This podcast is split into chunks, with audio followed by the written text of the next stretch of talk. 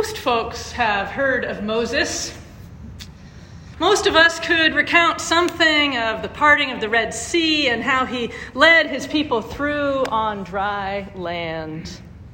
I bet plenty of folks here could name off a few of the plagues that lay the groundwork for that exodus the roaring locusts and the frogs hopping every which way, maybe the nasty boils that preceded the wild escape.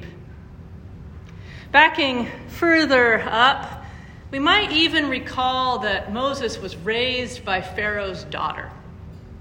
But what about before all that? What if we try to go even further back? For most of us, the story gets hazy.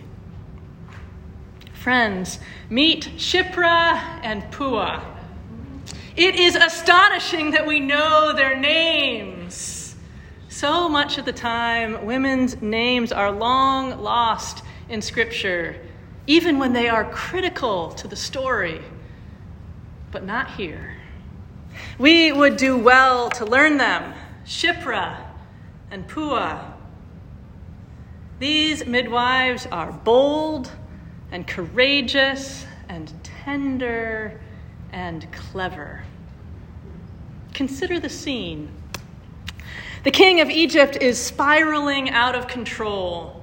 He feels threatened. He's pacing and flailing, worried that he won't be able to hold on to his power much longer as the Hebrew people settle more deeply into this land. There are more and more of them, and no matter how awful he is to them, it doesn't seem to dampen their spirits or break their resolve. He becomes ruthless, trying to stop them right from the beginning, hatching this plan to force the midwives to kill the baby boys as soon as they are born. It's obviously a horrific order. And yet, coming from such a powerful place, I can imagine Shiphrah and Puah huddled together in the evening, talking it through in hushed voices, wondering what choice they have. He's already enslaved their people, ground them into the dust with his oppressive ways. He's now turning more lethal Surely Shiphrah and Puah fear he'll turn on them next if they don't follow his command. And yet, they refuse to take part in his evil plot. They find another way.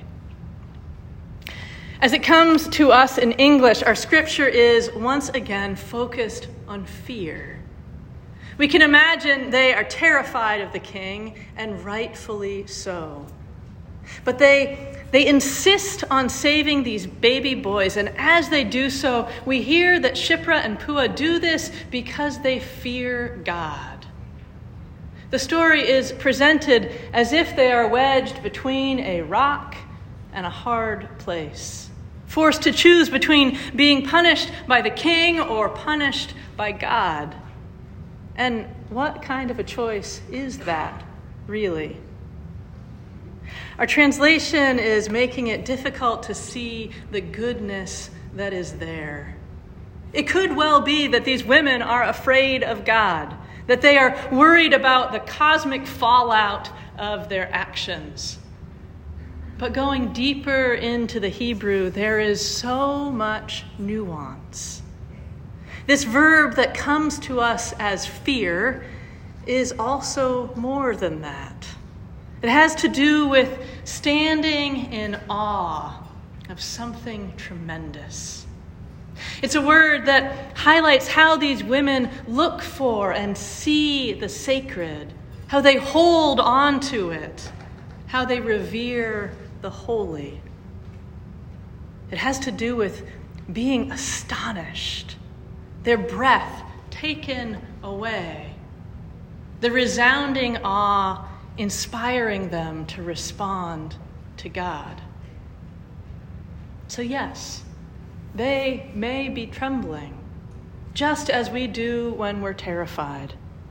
But as they consider the choices before them, consider the children before them, they see God.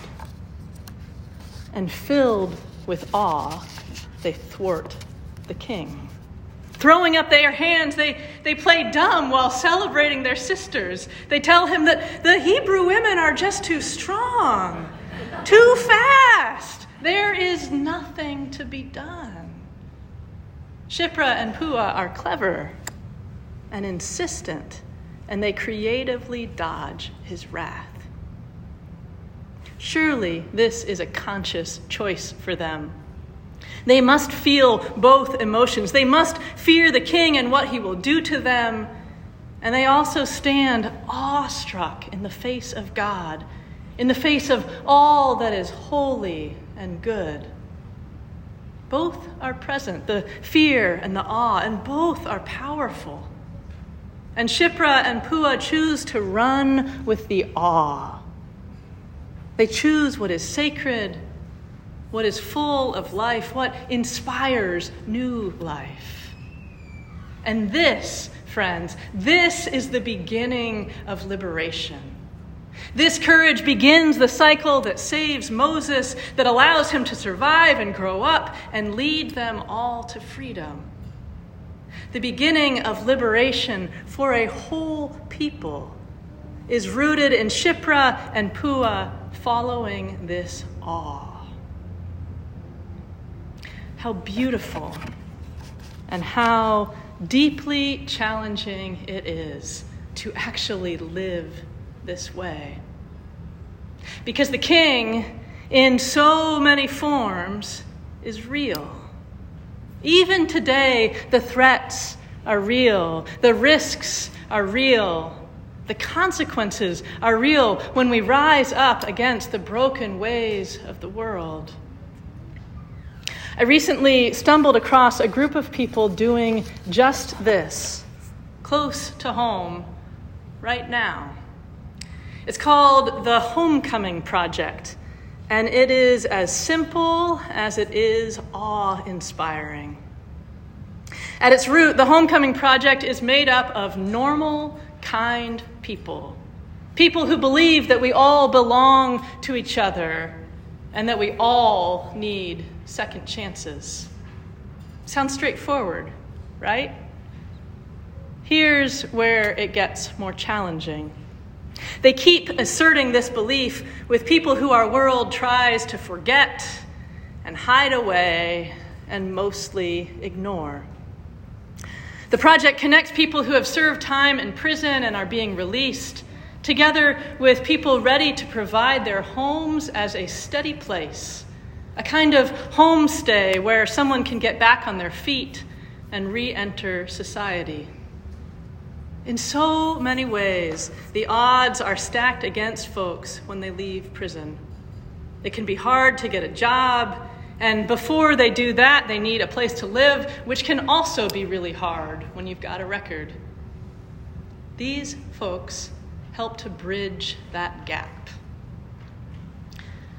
People in Alameda and Contra Costa counties, people like you and me, they agree to rent out a bedroom, and they are matched with a participant who needs a stable home. The project walks with the pair. They offer wraparound services to help participants gain the skills and support they need to make a new life for themselves. These matches usually last about six months, long enough to connect, to build real relationships, and then to move on to the next step. The folks leading the Homecoming Project understand that people are probably uneasy at the thought of welcoming a recently incarcerated person into their home. They get it. And they also understand, as they put it, that these are not the same people who went to prison 20 years ago and that they deserve a second chance. Just a few weeks ago, they celebrated a remarkable milestone. Their 100th participant, Felipe, moved into Cermiche Vaughn and Scott Patterson's house in Oakland. Thinking about when they first met, Scott said this of Felipe His gratitude to be out of prison is palpable, and he is also young enough to where he can turn his life around. It's the sort of thing that fills me with awe because it's true. He can turn his life around. And through this homestay, he most likely will. The Homecoming Project is right to be proud of their track record. To date, every participant has finished the six month program with stable housing of their own, and 95% leave with a job or enrolled in job training or an educational program, and none, none have returned to prison. The world continually tells us that people are disposable, just as the king declared. The world tells us to write them off by saying that their circumstances are their own fault and therefore not our problem. These are the stories we hear again and again. The Homecoming Project counters that, yes, stepping up as a host is sometimes a little scary. And coming together is beautiful and holy and filled with the promise of new life for all involved. The participants and hosts together remind us that we belong to each other. These folks here they are our modern midwives, our Shiphrahs and Puahs. They are showing us how we can choose to live from a place of awe instead of fear. We can go back to the beginning to find the way forward. Back before the story we've heard so many times and find a deeper story, one filled with courage and creativity one that charts a way forward that is not just good for the few, but one that works for the liberation of all people. Our world still needs this faithful response. The broken systems and hurting people still cry out for it. We can look for the Shiphrahs and Puahs who are leading now, and we can follow them.